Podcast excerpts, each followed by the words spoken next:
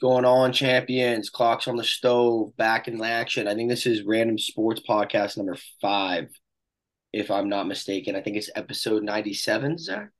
Six? 96, Six. 97, something like that. Um, yeah, usual host, myself, Grayson Fisher, holding it down in the 813. With me, my partner in crime, holding it down in the, I don't know the area code, but I for think it's love, 954. I think it's not. 954. Yeah, 954. Uh, Mr. Zach Watts. Zach, you Yeah. said you had uh, an interesting conversational topic to start us off with today. Yeah, um, my hot take of the day is um guns may be the best and worst invention ever. Um, I've been recently what like I've gotten a lot of like samurai feed on my social media, and I just think it'd be a lot cooler if everyone walked around with a samurai sword and was just dueling it out. Um, you know, you can't I mean, you technically could commit a mass murder, but if you commit a mass murder with a samurai sword, you're kind of you kind of become a legend. You're not You're really kind of like you're kind of skilled. You're kind of yeah, yeah, yeah, yeah. You're not really like disrespected or like called insane. They're like, oh my god, that guy studied the sword. Yeah. like, uh, that guy, that guy was like that. I But, like the idea of it too because like you can be an absolute puss pop and just own a gun and kill someone and be like, yeah. But like to duel a sword, you have to be strong and like you have to know how to fucking use that shit. So like hand to hand combat and sword to sword war, like those are some badass motherfuckers. They're not just some dudes pulling triggers. You know what I mean? Yeah, yeah. That that's why like the more I think about it, I'm like, you know, I think you'd respect someone a lot more if they pulled a sword on you, but like Yeah. you you can pull a gun and you're like, oh, this guy's fucking insane. Dude, also like imagine like being at Publix and you're like walking out with your grocery like cart and there's just two dudes dueling in the fucking street. That would be awesome. Now, if it's two guys having a shootout, horrifying. But dueling swords, you're gonna sit there and watch. Like that's that's sick. Yeah, I call my I call my boss. I'm like, yo, I'm gonna be late to work. There was a shooting. Oh my god, are you okay? Hey, uh, I'm gonna be late to work. There's a fucking duel right now. They're gonna be like, yo, how fucking sick is that? Yo, get some pics, get some pics. Yeah, video that. Like if you just saw a war breakout where like they're just on horsebacks and swords and they're like, send out your best warrior, we're gonna send out mine, and we're just gonna break each other's will, like right before we even start. Like that. Yeah, I just um I just watched The Last Samurai with my dad last week for the first time, and my dad was like, "You can't be called the American Samurai and not watch this movie."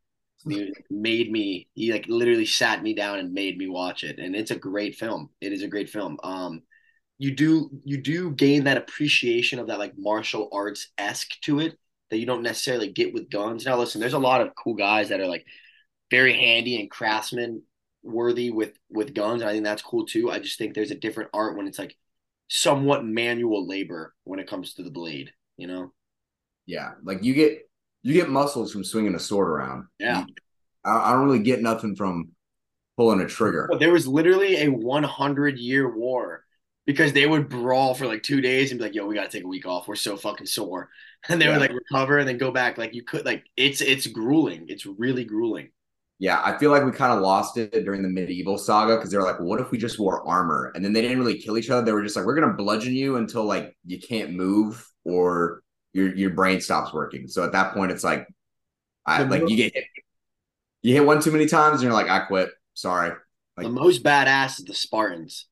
They wore no armor, just a shield and a spear and like a mini sword. They had a little little dagger sword on them. And they're like, we get to be more like versatile and agile. We can move better and we just fight in unison. And they were fucking monsters.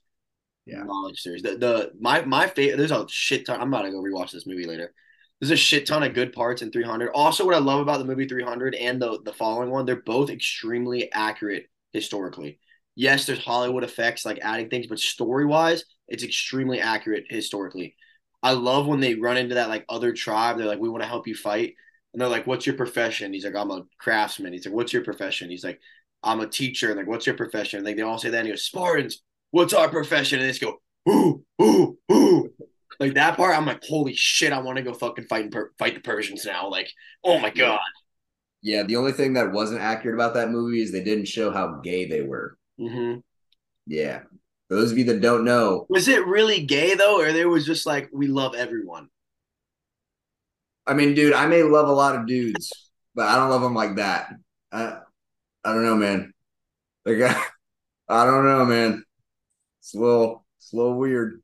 Not, not yeah, really. everyone was fucking everyone back then, dude. I, I guess. I, I guess too a little too animalistic, if you ask yeah, me. Yeah, yeah, just a little. But uh, anyway, let's uh get back to sports. We said spent five minutes on uh some dude things. One of the things that showed up in my feed that was actually a pretty interesting question was which Sean has the better chance? I saw this. Yeah, I saw. I'm sorry to interrupt your question. I did see this. Yeah, Sean Strickland over Izzy or Sean O'Malley versus Aljamain Sterling. Now, at- Sean, sorry, because I interrupted you. So it's which Sean has the better chance at upsetting the title? Yeah, yeah. Um. Well, before we answer that question, can we agree that Sugar Sean is very much deserving of a title shot, where Sean Strickland not so much? Yeah. Well, I mean, I talked about this in the recent TikTok I did, where a lot of people were upset because they were like, how are we going to give Sean Strickland a title fight against Izzy and when Belal Muhammad has like a nine fight win streak and he's not getting a title shot? But, you know, I think people need to understand that there's a big difference between the two. Not only how the division set up, you know, you look at more so in Izzy's division, he's already lapped the division prior to Pereira. Like so one and a half times. Yeah, one and a half times. So throwing Sean in there, like really isn't the worst decision. Sean's great with the media. Like he's always going to say something so outlandish that it's going to get views. Um, you know, the trash talk's going to be awesome. It's it's something that like it's going to be enjoyable from an entertainment perspective. You know, regardless of how the fight goes down per se, like it it's just something that like made sense, I guess. Whereas you look at Belal Muhammad and his division, you know, I understand that Colby is fighting Leon right now. I understand that they had that set up but Belal is the more deserving guy for the title shot. I think another thing people need to understand is within that division, it's one of the most inactive divisions I've seen in all of UFC. Like it takes a long time for those fights to really pan out, get pen to paper, and actually like go through. And even when they do go through, like they are great fights the majority of the time. Like they tend to put on bangers. But the issue is, is it's not as consistent. And that division's kind of been in the dumps ever since GSP left ever since he kind of retired, you know, they've always been scrambling for their like face of the division. They've been scrambling for kind of like who wants to be like the representative. And, you know, I've always been a big believer that politics have never really played a huge part in combat sports. And I know you share this sentiment because similar to wrestling, you know, it's not, oh, who looks better. It's did this guy beat this guy? That's what dictates who gets the title shot. That di- dictates who's the best. But we kind of are playing politics a little bit. You know, the reason why we're kind of holding off on Belal is because a lot of people don't really like Belal. And like I'm not the biggest fan of him either, but I have to respect him. Like no, the dude it's a hundred percent political. Um do I think Belal is better than Colby? No. Do I think Belal deserves the shot more? Yes. And I think that, you know, and, and let's be completely honest, Zach, it's we could say whatever we want and we can try to defend them and we could do all this number pulling and all this and that. At the end of the day, the only reason Colby's getting this shot over Belal is pay per view sales. Colby's going to sell way more than Belal is. And at the end of the day, Papa Dana, Uncle Dana only cares about money. Um, and we see that as they're in a federal lawsuit right now due to becoming a monopoly in the MMA game, which we can touch on in a second. The other thing is, due to this fact, Zach, I think that's why you're starting to see such a popularity grow in both Bellator and the PFL, where they have this tournament style of play to get your championship, where it's not political. It's not you know, you get put into a tournament of 16 people, but I think it's eight in PFL, 16 in, in Bellator, right?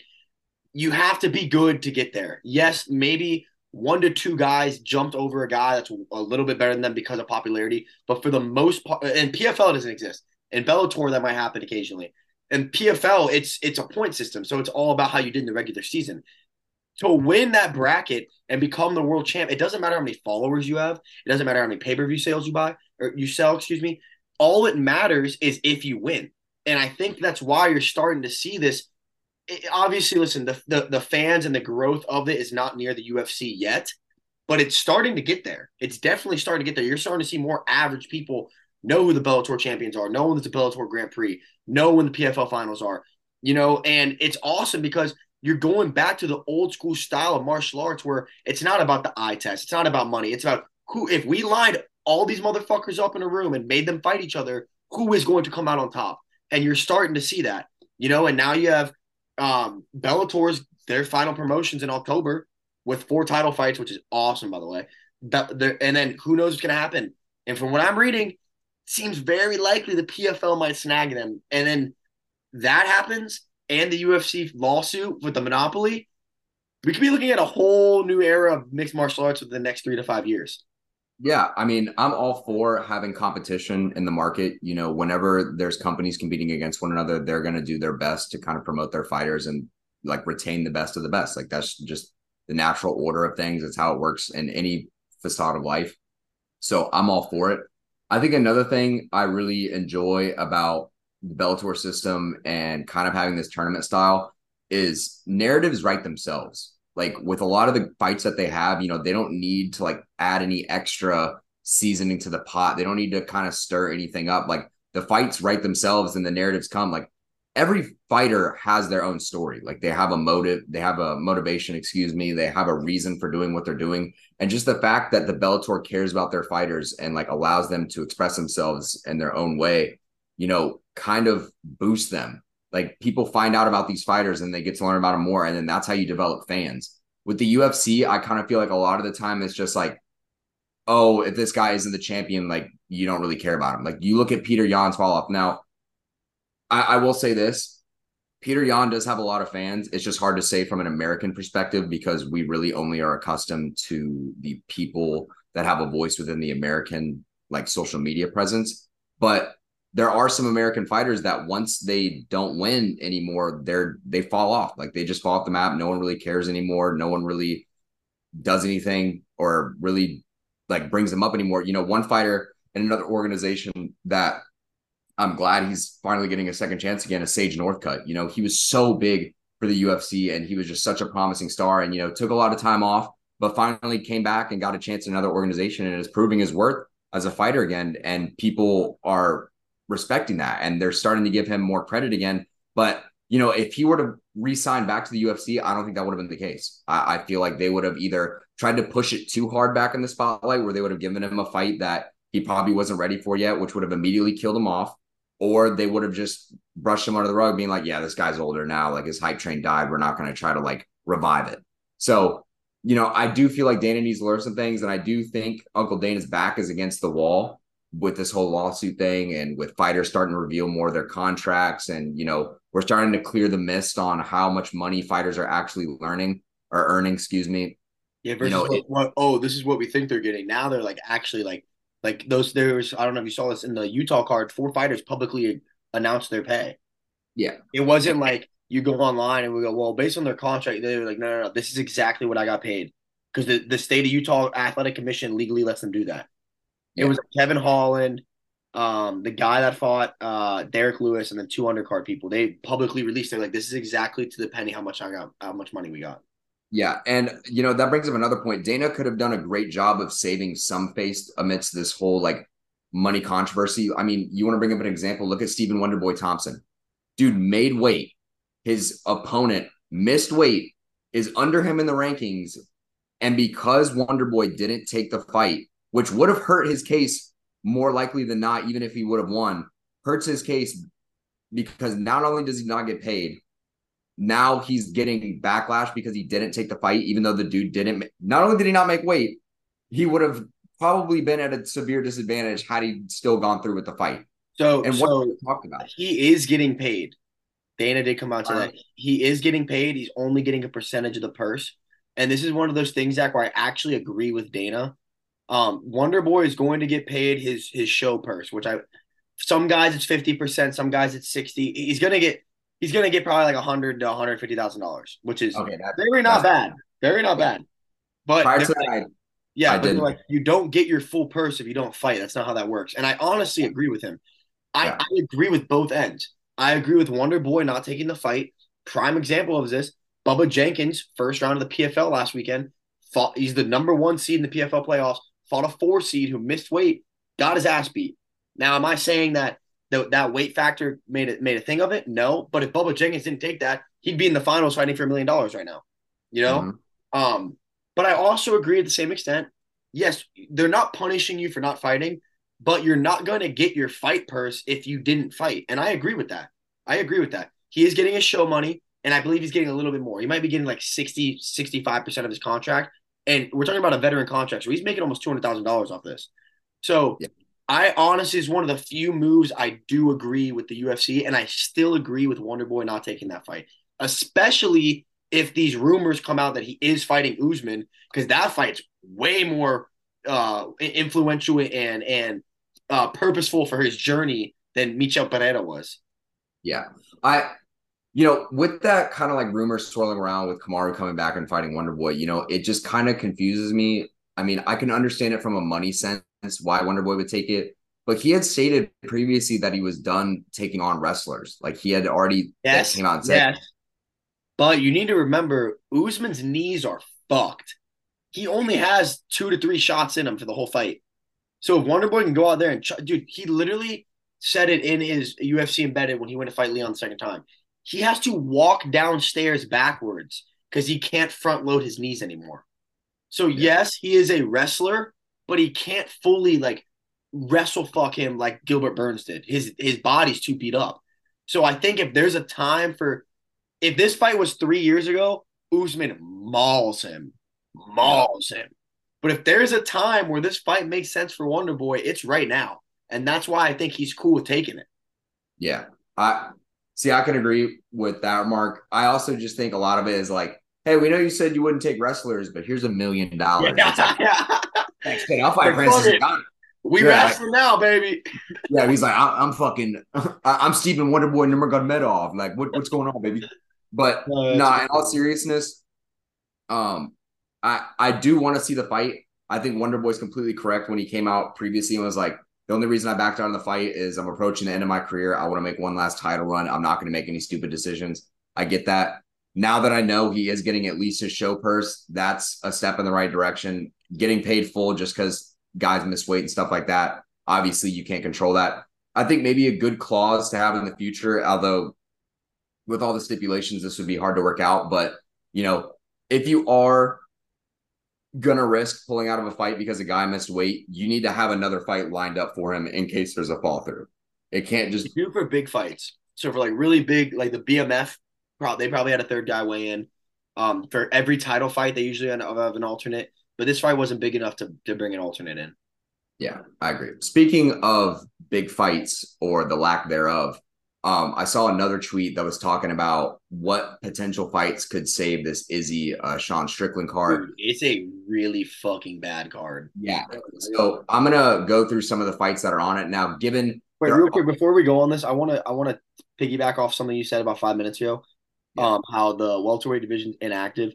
If you like Izzy or you don't like Izzy, I'm I'm very like in the middle. Sometimes I really like Izzy, and sometimes I really don't like Izzy you have to respect him as an athlete for being the most active champion we've ever had. I can't yeah. tell you someone who I, there's there's fighters that are more active than him that fight like every month, but I've never seen a champion fight every three to four months like he has, top level guys. And that's the thing is like, yeah, they're giving him Sean Strickland. They're not doing it. Uh, let's be real. They're not really doing it because Sean deserves it. They're doing it because Izzy wants to fucking fight and he doesn't care who shows up. You yeah. do not see that level of dog in champions anymore. Yeah. I mean, what Aljo fights once every six to eight months. Like, you got it, regardless of your stance or opinion on Israel Adesanya, you have to respect his activity. He is fighting nonstop. Yeah. And that's another thing. Like, a lot of the times people want to hate on guys, but you look at guys like Kevin Holland. Kevin Holland may never be like a champion per se in a weight division, but dude's last five fights are all on short notice. Mm-hmm. Dude, does he give a shit? His whole Kevin Holland's whole like philosophy on fighter pay is he's just like take more fights. He's like yeah. just fight more. He's like you want more money, just fight. And they're he's like, getting paid, all right, but he's also getting paid three hundred to five hundred thousand fight. Oh yeah, because right before like the fight after Khamzat, he's like I'm retiring, and then fucking Dana's like we're gonna pay you a quarter of a million dollars. and he's like, I'll fight now. He goes, I'll fight today. I was like, we back, bitches. Yeah, he's like, I'll fight every day. He goes, he goes, as long as I'm medically cleared, I will fight on every day yeah. of the week if I had to. Which honestly, respect. I I wish I could see Kevin Holland uh, in a longer fight camp, but honestly, every time I watch him fight, I'm like, does this dude even need fight camps? I think it point? works in his favor. I think he's one of those guys where he just stays ready year round and like his the his style of play, he doesn't really come out strategy wise. He just fights. Yeah, it's more dis it's more at a disadvantage for his opponents to find out that they're fighting Kevin Holland on five days notice yeah. than it is Kevin Holland to find out whoever he's fighting in five days because Kevin Holland doesn't give a fuck. Dude, Kevin I saw Holland, a, I saw. I think I sent it to you. I saw someone made so Kevin Holland and and Derrick Lewis fought back to back on. uh No, they did not. I'm sorry, but they fought on the same card. Uh, that last card for the BMF, and they're both from Texas. They're both Texas boys, so they're like really cool. And someone made a fire fucking edit of uh uh BigXthaPlug, who's like a real big rapper from Texas. Uh, and it was just him and Holland like hanging out after the fight, and then an edit of their two fights combined. It was tough. It was Damn, tough. that is tough. But yeah, let's go back to this card, dude. This card is fucking butt cheeks. Our Yeah. main event is Izzy versus Sean Strickland. Sean Strickland is two and two in his last four. Yeah. Our co-main is Tai Tuivasa versus Alexander Volkanov. Eh. I love, I love Ty. He's not world class, and Volk is the same thing. They both Not- He's not. They're not co-main. They're not. Yeah, they're not co-main. Not on a not on a pay per view card. Yeah, You take away the main event of this. This is a fight night card. This is a this is a fight night card. The now, only I, reason why it kind of works with um Ty and the co-main is because the card is in Australia, and Yeah. that's going to help sell it. Honestly, I'm going to be completely honest. The best fight on this card is Kai Kara-France versus Manel Kape. Like that's Yeah. actually really good fucking fight. yeah, But the rest of the card is fucking terrible, dude. yeah, like the just a guy on the card whose legal name is Blood Diamond. His Yeah, legal fighting name is Blood Diamond. but that's hard though. No, it is not. Not when you're three and two. Not when you're fucking three and two, brother. Yeah, it really honestly the the best thing is you make the name, the name doesn't make you. Like like you could literally be named like anything in the world, like pink floaties. And if you're 19 and 0, like people are gonna be like, dude, pink, pink floaties. fuck. Yeah, people are gonna be wearing pink floaties in the crowd. Yeah. Yeah, hell yeah. Like people are gonna think that's hard. But if you're three and two named Blood Diamond, they're just gonna be like, all right, dude, you watched one Leo like one movie. I forget his name. It wasn't Leo DiCaprio. What fuck who's the main who's the fucking main character in Blood Diamond? I've never even seen Blood Diamond. You've never seen Blood Diamond? No. It's actually a great movie. Uh, I think you would enjoy it. Um My neck is it is, it is Leonardo DiCaprio. Am I tripping? No. Yeah, it, it is Leonardo DiCaprio. Give me a quick uh give me a quick spark notes on this. I've never even heard of this movie.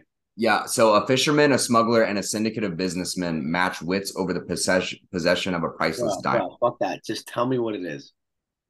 Oh my god. Let me- Have you not seen it either? I have, but like I saw it back with my dad when I was like eight, and I was just like, oh my god, the movie's so cool. Um problem is it keeps showing up as like the Wikipedia because it's based off like real events. Like it's like how like children in the Congo would always like mine for shit. It literally shows like six year old shooting RPGs and shit, fighting against like militiamen soldiers. Like, remember how like whole remember the whole like Kony 2012 movement? This is like this is like what Kony was using it for. By the way, finding out Kony 2012 was fake was the biggest mind blowing thing in my entire life. Oh, dude, I know. And they've got like a million dollars from the government. Yeah. dude. I mean, the fact that you were able to make that seem real because everyone believed it. We were like, oh my god, like they're using children in the wars. Bro, they had a whole fucking they had a whole fucking like YouTube two hour documentary, and I remember watching it crying, like, fuck, dude, fuck Kony, man. Like, we gotta be we gotta beat him. And it was all fake. It just show it just shows our lack of fucking knowledge. And actually, I want to piggyback off of this into a talking point I wanted to bring up. Oh I just watched the Johnny Manziel Untold documentary. I don't know if you I don't know if you watched it or not. I, I haven't seen it yet. It, seen it. first of all, it's fucking fire. It is fire. I am the biggest Johnny Manziel dick rider. He is so he changed college football so much, and he was such a big advocate and large reason to why these college kids get paid. And the other thing I love about Johnny Manziel is did he fuck up? Absolutely, he fucked up, and he admits that he fucked up. But he didn't fuck up in a lot of ways these other guys do, where he's like killing people or raping or beating women. Like he just partied. That was it. Like there's no accusations of him doing anything that's like really bad. Okay. He just partied and he was like, dude, in his junior year, his sophomore year, or his true his redshirt freshman year when he won the Heisman, Texas A&M football made seven hundred and eighty point five million dollars, and he got zero pennies of it. Zero pennies of it, and he's Yeah. signing jerseys for them and shit. And he's like, "Fuck this, bro. Fuck this." You know. And if I was nineteen years old and someone offered me a hundred thousand dollars to sign cards, I would also do it, especially when you deserve to be making that fucking money. Yeah. Anyways, when he started doing that and he started blowing up, the NCAA started investigating him. They're like, He's driving a really nice car. He's sitting courtside at these games. Like, what's going on? And his best friend, who was like his, I, I guess you could say like his like lawyer at the time, like his agent, it was just his best friend who just took the fall for him for everything, was like, the NCAA investigated him and they were like, no, no, no, you don't get it. Like Johnny comes from a very wealthy family. Like his family has a lineage in the in oil, and the NCAA was just like, yeah, that checks out. Checks out. never looked into it. Never looked into it. Never trying to find a backstory. They were just like, yeah, that makes sense, and just let it happen. And and I, am watching with my dad, and he goes, "This is the stupidest shit I've ever heard." The highest level of NCAA narcs, like it's a whole department dedicated to to try to bust athletes that are like illegally taking money. And instead of looking into it, they were just like, "Yeah, that checks out. That makes sense." He's a white kid driving a nice car. Yeah, that makes sense. And then they just went along, and he, all everything was dropped. Like, oh yeah, he's good. He got suspended one half of of an opening game versus Rice. That was yeah. it. Yeah, what probably happened was is the NCAA sat down with like Johnny and his like best friend is a lawyer, and they're like, "Yeah, look look at these highlights versus Florida," and they're like, "Oh shit!" They're like, "Oh." Shit. By the way, funniest part was the only clip I saw, which was like dude, Johnny's logged no hours watching film. And like, dude, he has to watch some film. He goes, his iPad hours is 0.0. And then John it cuts to Johnny goes, Yeah. He goes, I didn't watch that's, a, that's another reason why I like him so fucking much, bro. He's that good. He was just that much better than everyone. Yeah. He would part and, and Kliff Kingsbury was his um offense coordinator at the time, and he talks about it in the documentary.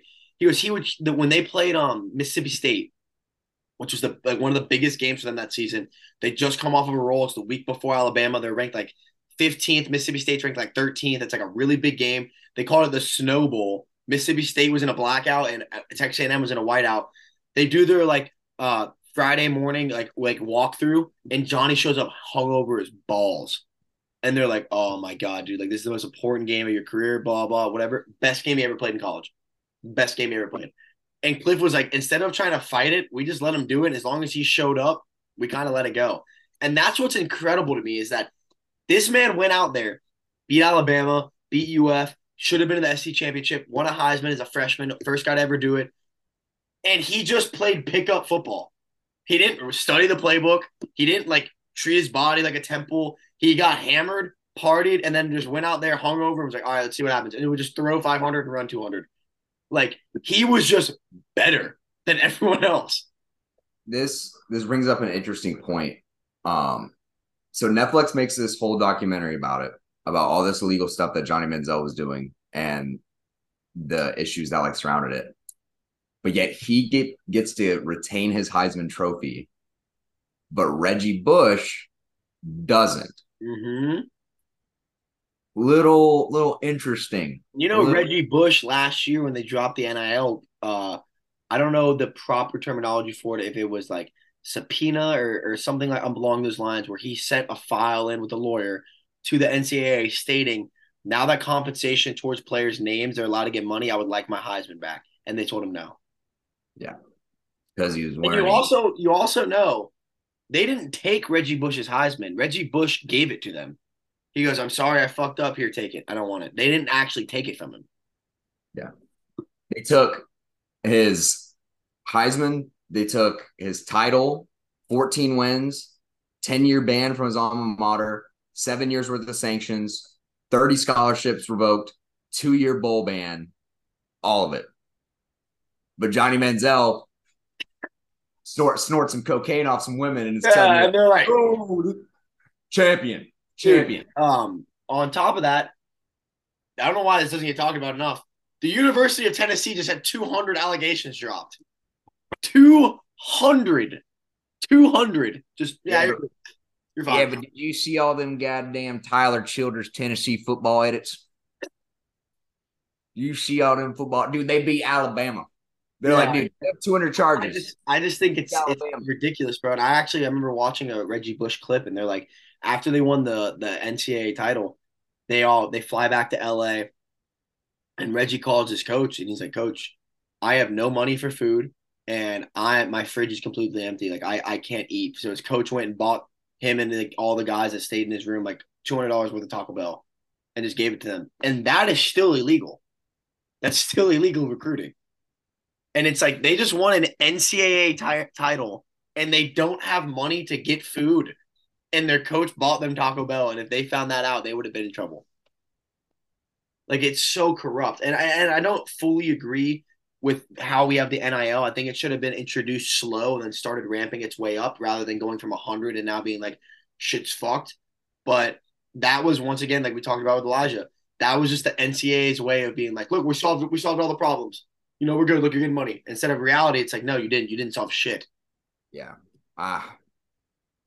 It, it's what like we keep going back to it and we'll we'll always reiterate the same things. Like we shouldn't have we should have at least thought it out a little better. But yeah.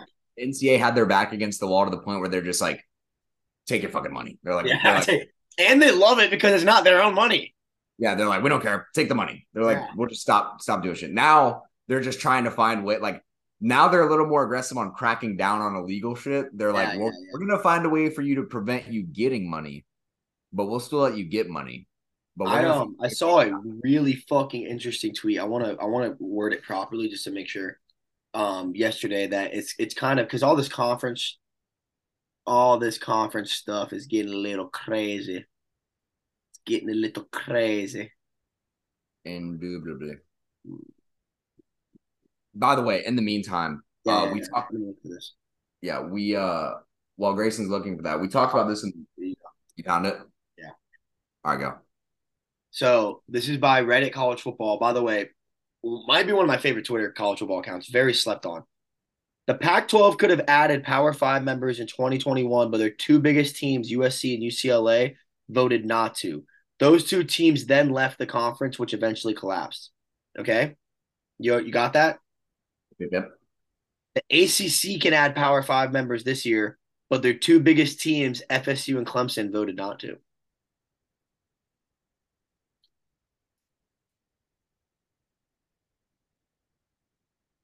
I'm just saying. Clemson never going to go to Big Ten.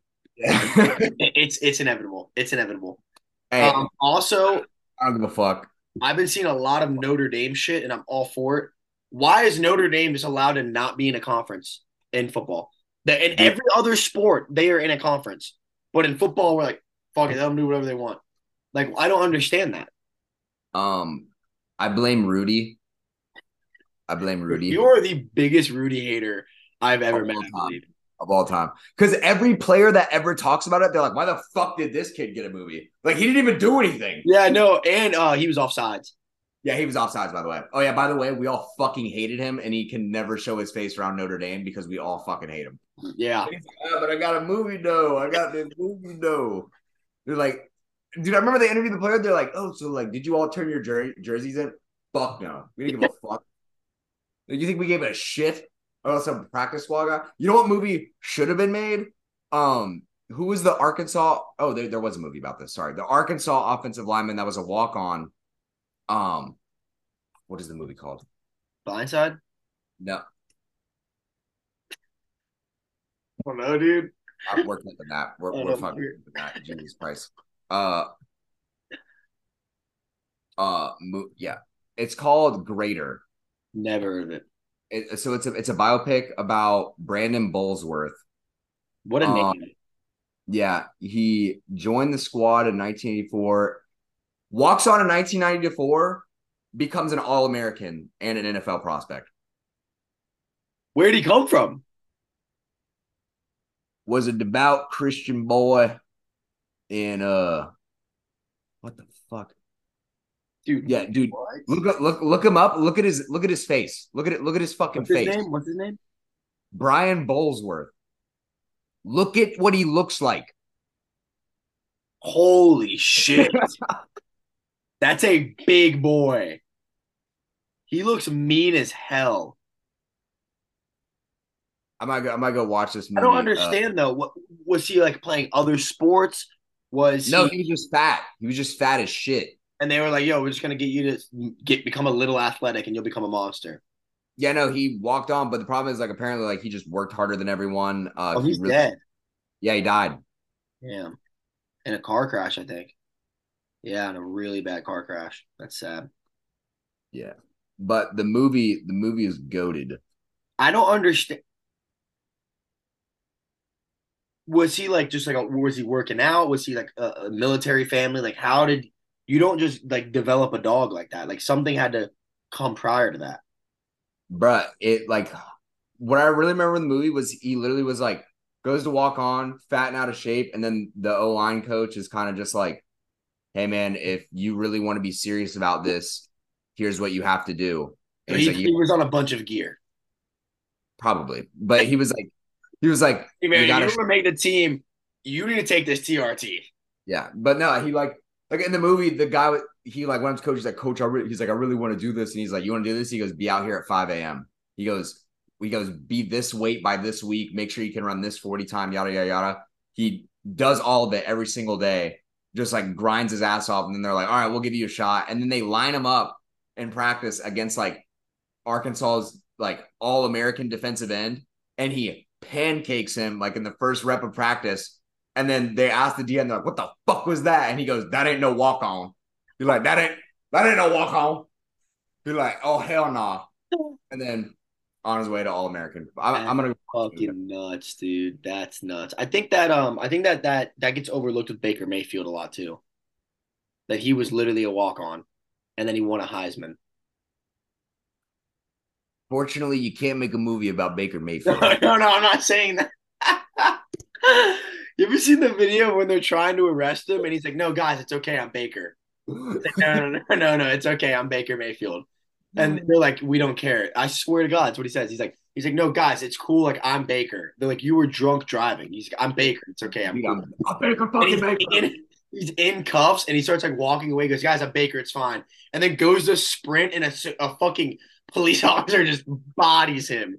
And they're like on top of him, goes, I'm fucking Baker Mayfield. Let me go. Oh my God. That, that just seems like some shit like if you're that much of like a campus like legend though, I feel like that's some shit that you're just drunk and like you're just saying because you think you can oh, get dude, out of he's probably he's probably used that and gotten out of a lot of things. Yeah, you can pull over crab leg incident with Jameis. He was not stealing crab legs. They were giving him crab legs, and he got caught. So then the public was like, "He's stealing," but like yeah. in reality, they were definitely like, "Yo, you're good. Yeah, you're good." Or no one ever considers this. J- Jameis can be an airhead at times. He may have just grabbed the crab legs and been like, just like walked out. Like, oh, yeah, just forgot. we we are talking about the same guy that stood in the middle of student union and screamed, "Grab her by the pussy." Got suspended. Got suspended in the first half of the Clemson game, and then put on his pads and thought the team would forget he got suspended. Yeah, he thought the NCAA would just forget they suspended. yeah, he's like, I'm just gonna. He's like, I'm just gonna dress out, warm up, and then fucking Jimbo. Jimbo Jimbo's like, "What are you doing?" He's like, he's like, coach, no, it's straight, it's straight. He's like, he's like, I can play. And he goes, dude, no, the fuck you can't. He goes, you're gonna get us fucking suspended. Yo, shout out Sean fucking Maguire though for winning that game as a fucking backup. Whoa, whoa, he won the first half. no, he played the whole game. Did he? Sean, Sean Maguire played the whole fucking game, dude. Yeah, that just shows you how dominant that FSU oh, team. Oh, that was. team was just so. Dude, they basically went up to Sean. They go, "Look, you're gonna hand it off every fucking play, and we have three pass plays. If you just don't throw a pick, we will win this game. And that's what he did. Devonta Freeman and uh, what was it? Patrick was it Patrick? Patrick, yeah, it was uh, uh no, Jacques Patrick. Jacques Patrick, yeah. Hey, we have Devonta Freeman and Jacques Patrick. Oh, and five All American offensive linemen. Yeah. If you throw a fucking interception, the school is gonna crucify you. And Dude, students, that, that's got to be a sick moment to know, like he played two games in his college career and he beat Clemson and Notre Dame. Like that's got to be pretty fucking sick, dude. Legend. Like you did Legend. nothing in college. You just, just fucking sat. I mean, let me let me know. Right. You were you won a national championship ring behind Jameis Winston. That's pretty fucking sick. But yeah. like you didn't have to do much, and then there's just two of the biggest games ever, and they're like, "Yo, we need you to just fucking do this shit." And he Alex Moran that bitch. He didn't have like crazy stats. He just didn't the defense did their job and he just made the drives happen on offense. Yeah. By the way, if there's anyone that is Alex Moran, it's him. Yeah. He's like, dude, I'm just gonna be back up and go get the pussy. And then they put him in and he wins games and he's like, oh fuck. Not only does he win games, he wins games against two top five teams. Yeah, he's like, fuck, dude. He's like, I'm starting.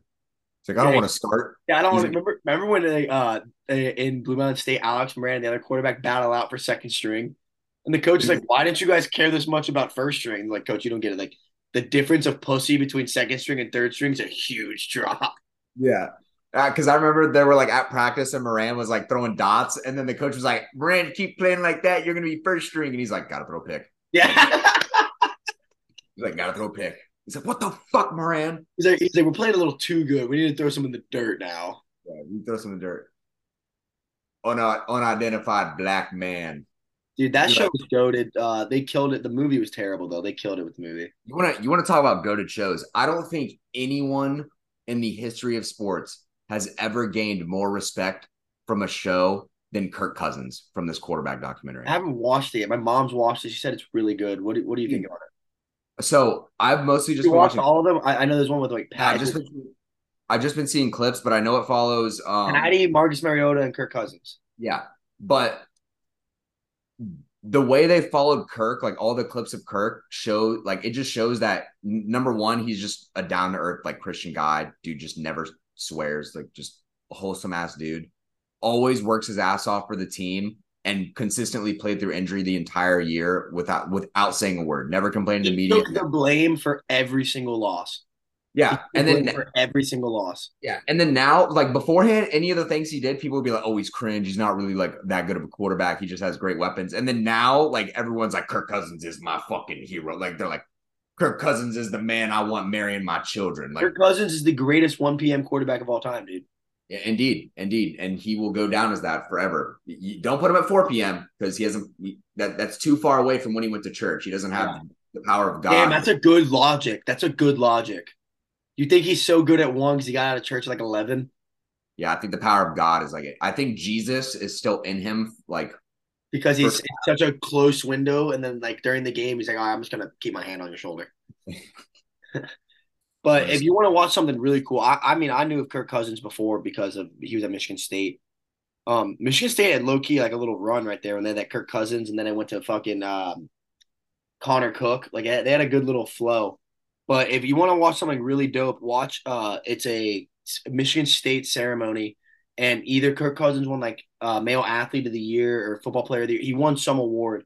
It's like an eight minute long thing where he goes and speaks and it's like really he's young. He's like 21, 22. It's a really cool, humbling moment because I don't think he I don't think he credits himself one time. He gives credit to his coaches, he gives credit to his teammates, he gives credit to God, he gives credit to his family. He does not one time say like, "Yeah, I was the best. Like I did this." Like it's a really humbling, cool video to watch, and it, it gives you an insight on Han, who Kirk Cousins really is, and not what the media portrays him to be.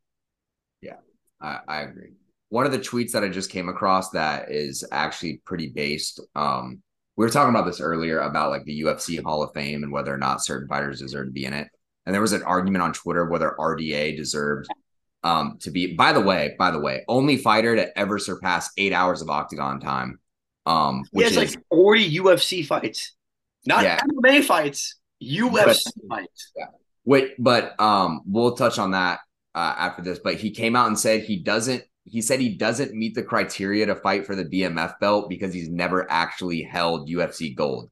No, no, so no, because he has actually held UFC gold. Oh yeah, yeah. I can't fight for the BMF title because I'm overqualified because I've actually been a champion. That's what based, he said. Based, based. I think that's tough. Based. Super based. By the way, you know that's tough? No, it is tough. No, I I'm that's why I said it's based. Like that yeah. that's just hard. But here's the thing people need to understand when we have these like arguments about like the UFC Hall of Fame because there's not like a combat Hall of Fame. It's literally just the UFC Hall of Fame. They, I um, think eventually we need to get to a combat Hall of Fame. There's too many guys that are amazing martial artists that didn't fight in the UFC or their career was better out at other places. Like it just yes, I I agree 100. percent Here's the thing that people need to understand throughout all of sports and like let's for example let's go through baseball. There are a lot of guys that are in the hall of fame that if you were to compare their stats to today they probably wouldn't be in the hall of fame if you read if you did it over. However they set the standard for the hall of fame back then. That doesn't mean we go back and like revoke them because they're no longer good compared to the people today. It's kind of the same thing with mma dude the ufc has only reached its 30 year anniversary we're in the first 30 years. A lot of the guys that are going to get in are probably never going to hold gold, are probably never like going to go on insane title defense with like title defenses. They're probably never going to be like considered the cream of the crop for divisions. But, you know, there's no like baseline or standard for what qualifies you for getting into the UFC Hall of Fame. You know, I look at a ton of you look at RDA, held gold, surpassed eight hours of octagon time. Only fighter to do that. I'm pretty sure there's like a multiple other quotes we could go on. I'm I'm just gonna look it up and find it Fought because I forty fucking times in the UFC. yeah fought 40 times in the UFC. Like Fought everyone and their mom too. He's never ran from fights, and he's done it at, at lightweight and welterweight. yeah, agreed. Um, Well, I'm pulling it up. I just got him up. All right, here's some of his fight history. You ready? Yeah. All right, since he's been in the UFC. All right, let me go to right here. He's fought Jeremy Stephens. He's fought Terry Etim, Clay Guida, George Sotiropoulos, Gleison Tibau. He's fought Evan Dunham, Donald Cerrone, Khabib Nurmagomedov, Benson Henderson, Nate Diaz, Anthony Pettis, Donald Cerrone, Ant- Eddie Alvarez, Tony Ferguson, Neil Magny, Robbie Lawler, Colby Covington, Kamaru Usman, Kevin Lee, Leon Edwards, Michael Chiesa, Paul Felder, Renato Moicano, Rafael Fiziev, and Bryan Barberena. I don't think those are all the people he's beaten. No, those, those are all the people he's fought. Yeah, okay, I was gonna say. Um, And he's Like- held the UFC world title, beat Anthony Pettis and Donald Cerrone for it. And we're talking about like not like wash Donald. We're talking about like prime Donald. Yeah. Like here's here's a thread that people are Been in the. UFC since 2008. yeah, That alone should get you into the Hall of Fame, bro. If you have 30 fucking fights in the UFC, you should automatically become a Hall of Famer. yeah. Here's here's where like some discourse happens on social media that really pisses me off. This first guy, uh, no, 12 losses in the UFC should not get you into the Hall of Fame, regardless of the resume. So, so BJ Penn doesn't deserve to be in the Hall of Fame. So who, BJ, lo- who were those losses? Rafael Fiziev, who's a dog. Michael Chiesa, very good. Leon Edwards, world champion. Kamaru Usman, world champion. Colby Covington, world champion. Tony Ferguson, world champion. Eddie Alvarez, world champion. Khabib Nurmagomedov, world champion. Gleison Tibau, he's been def- uh, fought for the title multiple times in other organizations. Clay Guida, Hall of Famer. Jeremy Stephens, Hall of Famer. Like, bro, what? Like, what the fuck do you mean? Yeah, and here's another thing. They're like if 16 if 16 wins and 14 losses and two uh like disqualifications gets you into the Hall of Fame, you might as well throw everyone in there. You shouldn't get in just for being a savage. Yeah, yes, you should. Yeah, you Yeah. definitely should. Yeah, you definitely should. You are you are a pinnacle of what the UFC is supposed to be, a fucking dog. Like, look, this may be my hottest take. I think Kevin Holland's going to be a Hall of Famer by the end of his career. Hundred. And listen, I'm a huge RDA hater. You've never heard me want RDA to win. I'll bash him and say all the time, like I think he all the his big big fights he loses, he's still he's still a Hall of Famer though. There's no way he's not a fucking Hall of Famer. Yeah. He won the belt and defended it. That right there, boom, stamp Hall of Fame. Like that should be automatic Hall of Fame. Yeah, Mm-hmm. these are the same people that think Nate Diaz shouldn't be in the Hall of Fame. Yeah, like it doesn't, or like Jim Miller shouldn't be in the Hall of Fame. Like I don't fucking. You understand how hard it is to be in the UFC for more than two fights? Like, By the way, what the average NFL career is? What a season, half a season. Like it's even shorter in MMA, bro. It's like, you know how many guys sign and go zero and two and then you never fight again? yeah. By the way, by the way, proposed fight: Jim Miller versus Tony Ferguson. Good fight. Also, rewind real quick. I do think RDA is in the Hall of Fame. I also think if RDA did fight Conor when they were supposed to fight, I think Conor would have beaten the fucking piss out of him. Yeah.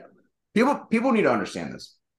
I'm starting to lose my like fanboyism with Conor. I've lost. Mine's been gone. Mine has Yeah. been gone. Like what Michael Chandler said was so facts. What like when Conor used to speak, that shit held weight. Like whatever he said, it was like fucking gospel to MMA fans. Like it didn't matter. He could say sucking dicks is cool, and you would have you would have seen everyone suck a dick. Everyone would have sucked dicks.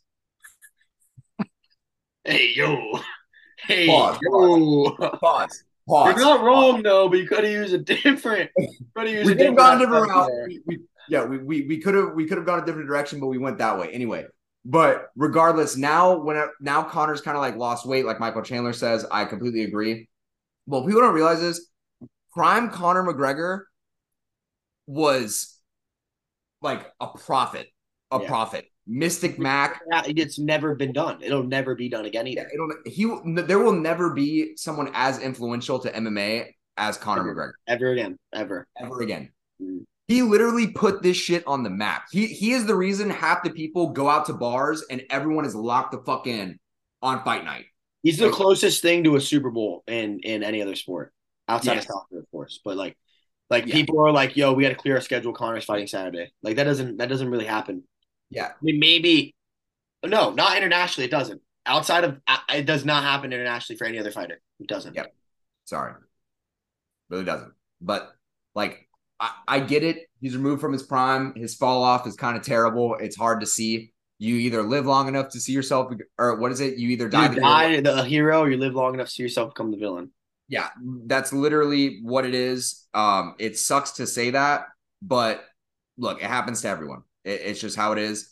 His redemption arc would have to be he becomes like a pastor or some shit or starts. I think the only if I'm Conor McGregor, there's only two fights I take. There's two fights I take, and these are the only two fights I take. I fight Jorge. Jake Paul, I fight Jorge Masvidal because they're both they both sell a bunch. You don't got to worry about wrestling, or I fight Max Holloway at lightweight because they both sell a bunch. You don't got to worry about wrestling. I don't No. see you taking any other fight. do you not find Max Holloway? No, Max would body him, but I would see him taking it. Yeah, but absolutely not. Conor's not that stupid. Conor knows. Conor knows. You can be cocky, but you, dude. When Volkanovski is literally begging Ilia Topuria not to fight Max because he knows if he fights Max, he's not going to get to fight him. He's like, bro, Yeah. he's like, please don't fight him. He's like, you're going to get fucked. Yeah, people forget like Volk is the greatest featherweight of all time. Like I'll confidently say that. Dude, Um, and I'm a huge Max stan. But people forget how fucking good Max is. Yeah. he- bro, who was who was Max's last fight? Uh, Arnold Allen. Murdered him. And Arnold Allen is really good. Ri- ri- dude, Bro, he he had he broke the strikes record on Calvin Kattar, who's one of the best strikers in the UFC. yeah, we're talking about a man that learned his punch combinations from the UFC video game. Yeah. was literally just like, dude, while fighting Kattar, looks at his camp and goes, I'm the best boxer in the Oh, looks at DC. He looks at DC. Oh, he looked at DC. Sorry. Yeah. Looks at DC. He's like, I'm the best boxer in the UFC. And then whoops his ass while doing punch is not looking, just fucking. And since I'm a Max Holloway stan, he's also married to Miss Hawaii. dude's winning. Dude's winning. Dude's winning. Yeah. You physically c- couldn't let him be the best fighter in the world because he's winning in too many other aspects. Yeah. Be- We had to bring in Volkanovski. Yeah, we, we had to. That'd be like that, that, that'd be like if like Tom Brady ends up becoming like the best commissioner or some shit. Like he owns Yeah. a team and they end up winning the prem. It's like okay, you're literally Jesus. Yeah, you Um, gotta, yeah, we, we got to flaw you somehow. yeah, like yeah. Our knock on you. You know what? You know what they did to Tom Brady? They they made him they made him like kissing kids too much. That's his knock. That's his All right, knock. all right, we're done. We're done. We're done with this. We're done. Um, by the way, kissing his own kids. We're just gonna re-clarify that before we come back. Um, uh, anywho, um, Finish it off uh, with our usual ender. We got a little draft. I know Zach said he had one, unless you want me to do mine. what was mine on again? I think I was just messing around. Oh, things that are myths. Yeah. Yeah, th- things that are real but are actually myths. Uh, n- number one, jujitsu. Just stand up. Just stand up. Um, I, I've been thinking about this one a bunch recently, and I kind of want to do it. Is uh dream podcast guest. I've been thinking about it a bunch actually. Um, Okay. I don't know if you want me to start or you want to start. Uh, I'll let you start. I need the brain juices to get flowing. So my number one. Uh, so let, let, let's do this in a draft as in just picking them because I don't have an order of importance. I just have like guys I've been thinking of. My the first one I'm gonna name. I'm gonna go Rick Rubin, um, music producer. He's Yeah. Wait, dead or alive or only alive? Let's do only alive. only only- alive. Rick Rubin's alive. No, I know, but I'm just saying, like for Yeah, my. we'll do only alive. We'll do a dead one. Oh, that's good. We'll do an alive one this time, and then we'll do a dead one next pod. Okay. So, uh, so so real quick, just so I can, this is all clippable. Our draft is not in order, just in general, five picks. A live dream podcast guest. My first pick, I'm going with. I'm gonna add this one thing that may let me know if you're okay with it. The one thing I'll say is we can't pick people from the same like career path, I suppose. So if you Make pick a too hard. That's gonna make it too hard. all right, fair enough. let's keep it I'm on. gonna try, I'm gonna try to mix mine up. Yeah. I, am gonna go Rick Rubin, my number one. He, I, I'm a huge fan of his. He's a mu- giant music producer, very well known for helping with Kanye, Outkast, the B, uh, the Beastie Boys, Jay Z. Like he's done it all. Um, he's great book. I just bought it. I'm about to read it. He's just a super cool philosophical guy that he's not even like a really big music guy. He just understands like life, and that's really helped him uh, involved with his music. So I'd love to sit down and talk with him. So I'm, I'm gonna go Rick Rubin right there. Okay, fair enough. Uh, I'll stick to yours uh, only because like I'll stick like the music route. Um, I'm gonna go with a more interesting take just because I think it would be hilarious and you just don't know what's gonna happen. I'm gonna go Kanye. Kanye, um, be, Kanye be very good.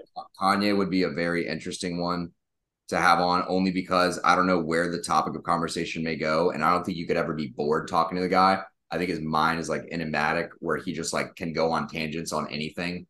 Um, when uh, my favorite thing ever is when he did that thing where he's like, I want, he's like, I want to be an ubiquitous, like, he's like, I want to be ubiquitous. He's like, and they're like, what the fuck are you talking about? He goes, Do you know the guy that created the sidewalk or the water fountain or the stop sign? He goes, no, but these are things we use in everyday life. And I'm like, holy shit. Dude. No, dude, some of the times he says some shit that's stupid, but then when you like really listen to it, it's like, wow.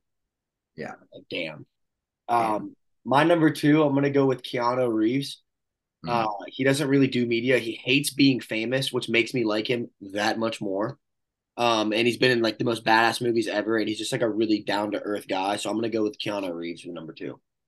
Nice. Uh, my number two, uh, I'm gonna stick on my just kind of outlandish, crazy things, and because I've never seen him as a podcast guest, uh, I'm gonna go Donald Trump. I think it'd be the funniest. Well, he was on Nelk. He was on Nelk. Oh, he was on Nelk. That's right. Um, I still think it'd be a fucking awesome podcast, especially yeah. if we talked no politics. Like yeah. we shot the shit with Donald Trump. You know, if we wouldn't talk politics, it would just be sports. Yeah. By the way, nothing crazier than when uh, he showed up to the Izzy Pereira fight, and we were so confused. We're like, why the fuck is there like 20 security guards right now? And they parted ways, and just Donald Trump showed up, and everyone was like, "Oh my fucking god!" He's smart at attacking the market, bro. And he was at the NCAA finals. He shook the hand of every NCAA champion. Like he's getting that MMA following. He's he's he's good uh, at marketing that. My third one's a little weird, but I'm gonna I'm gonna I, have been thinking about it. i am gonna go with Pitbull, Mr. Worldwide. Um, he came from Cuba, was like very not rich, was very hood, and was like a very like gangster rapper, like cholo vibes and then blew up into this like pop icon, you know? So like I think he'd have a lot of stories and I think it'd be really cool to like sit down with him. I also saw on Twitter there was this Walmart in Alaska that was like raising money and they wanted Pitbull to come visit them so bad and he fucking flew out to Alaska and hung out with the Walmart employees. So like I think like he'd be the boy too. Oh shit. That's actually goaded behavior though. Yeah. No, no, he's the boy. I think I think it'd be cool to see someone that had nothing to get to the fame. Because dude, he's so big when you Google Pitbull, he comes up before the dog, and he's named after the dog. Like that's fucking sick. This is true. Uh, my number three is gonna be Morgan Freeman. Mm, that'd be very fun. Yeah, I just think I, I don't think I've ever heard anything about this man's personal life or what he does. He just literally is just vibing, and then he shows up in movies, and you're just like, that that guy play. That's the only guy you can cast as God in a movie and you'd be like, that fits. Yeah, that's okay. Yeah, you're like, yeah, that's cool. Give me uh number four, give me Action Bronson. He's one of those people where like my mom, I, I put him on the other day because he was uh, he did uh, the tiny desk. And my mom's like, Who who is this guy? Like, what's he famous for? And I was like, honestly, mom, he's kind of famous for being himself. Like you can't really be like, oh, he's this or that. I mean, like he's a musician. He also does the cooking shit. He also has like he's like best friends with like Chito Vera and like other athletes. Like Action Bronson is someone that like made a living, like he's boys with Joe Rogan, like just being Action Bronson, you know, and that's why it's like I fucking love Action Bronson. Like he goes surfing in Rockaway Beach where Jags at all the time. Like Action Bronson's just Action Bronson. Like I would love, you know, he lost like 150 pounds. He's on like this like quest now to like change his health. Like I think he'd be a sick pot. I think he'd be a sick guest. I agree. Uh, my number four is going to be Mike Tyson. Yeah. Oh, great one. Great one. Yeah. Uh, I know he has his own podcast, but just to be able to sit down with a man who literally has gone through so much in his life and has done a complete 180, and just the fact that like the way he talks about himself is as if he's like removed himself from his own like persona of who he used to be. Like he lives a different life now. Like a different chapter of the Batman series. Yeah, it's like insane. And the dude, you know, didn't have a great upbringing, but yet still like has the capacity to like show love and like want to learn about so many things. I just think he has a lot of interesting things to talk about. And, you know, I think a lot of the guests he has on um take for granted who they're sitting in front of and they want to ask him about like the funny shit or like the like most controversial shit in his life. But I was like, if you actually like sat down and like dug deep into this guy, I feel like he has like a whole other like world to him. So I'm gonna go Mike Tyson. I have a lot I could do for my fifth. Like I, I could do this all day thinking about people I'd want to sit down and talk with. But I, I know this sounds really dumb, but I'm gonna be honest. I'm gonna go Justin Bieber. I would love to sit down with someone who reached the level of fame he did at that age and to the point where it completely altered the way he had to live life. You know, like he's one of the people that are like, I hate fame. Like he like literally says it all the time. Like I wish I didn't get famous. Like it, I, I can't go to Publix. I can't go see a movie. I can't go. He went to church and they went into church and followed him. Like he's like I I hate it, and it'd be really cool just to see like how he literally was a poor kid that just posted a video of him singing on YouTube and it turned into this international icon. I think it'd be. I also think he'd be the boy. Like I think if we sat down and like we put away all the bullshit, we didn't like fantasize over him. We just sat down and shot the shit. I think he'd be the fucking boy. Yeah. Um, I'm torn between my fifth. There are two. We can do two, six. We can do six. I could do six.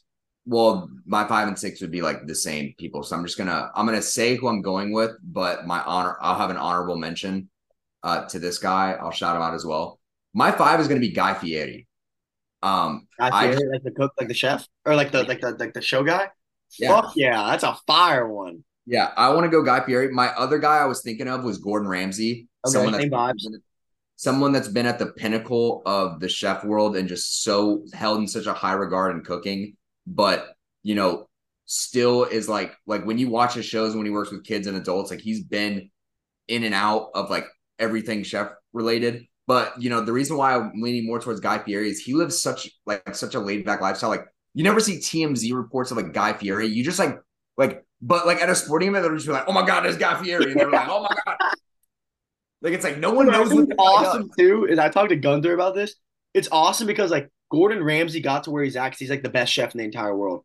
Guy Fieri was a guy that like eating food and was like, "That shit's good," and people were like, "He says it's good, it's good," and then it blew up, and then it blew up. Yeah, this man, this man just invented Flavor Town, and people were like, "Oh my god, oh my god!" Like this is the this is the spokesperson for eating. But the thing is, is is a lot of chefs and restaurant appreciate what he did because he brought a life to like the the fame and, and, keeping alive like good cooking and stuff. Like he really did. Like yeah, he's not credentialed, but like they respect him because he kept that like alive and he made the food industry become popular enough that people could do it for a living. Yeah, and uh, like I just have such a respect for him. And like outside of cooking, I feel like this man has done everything. Oh, I bet he's so fucking cool, dude. I bet he's yeah. so cool. Yeah, and like he would definitely be down to just like sit down and talk about anything other than food. But then when yeah. you did talk about food, he'd be like, "Oh, dude, I got the best spot, like everywhere." Like he he knows where food is everywhere in the world. Like that's just who he is. So I'm gonna, I'm gonna take Guy Fieri for my fifth spot, but honorable mention to Gordon Ramsay just because he's like the goat. Yeah, for sure. But um, yeah, it's gonna wrap us up. Uh, Random Sports Pod number five, I believe. I think episode ninety six or ninety seven.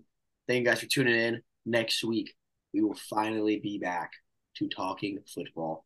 How nice is that? But Anywho, yeah. um, our next pod, we're probably going to go over. We're going to shout our fantasy league. I'm still setting that up, so it will be done by this week. But we do have a post out about it. If you want to see our members, go check out that Instagram post. Uh, we have a little fun facts about everyone included. Remember, this league is not about winning money. It's about who can we punish in the worst way possible. This is the punishment league of clocks on the stove. With that being said, episode 96, random sports four or five. I don't even remember anymore, but we are in the championship rounds. Good evening.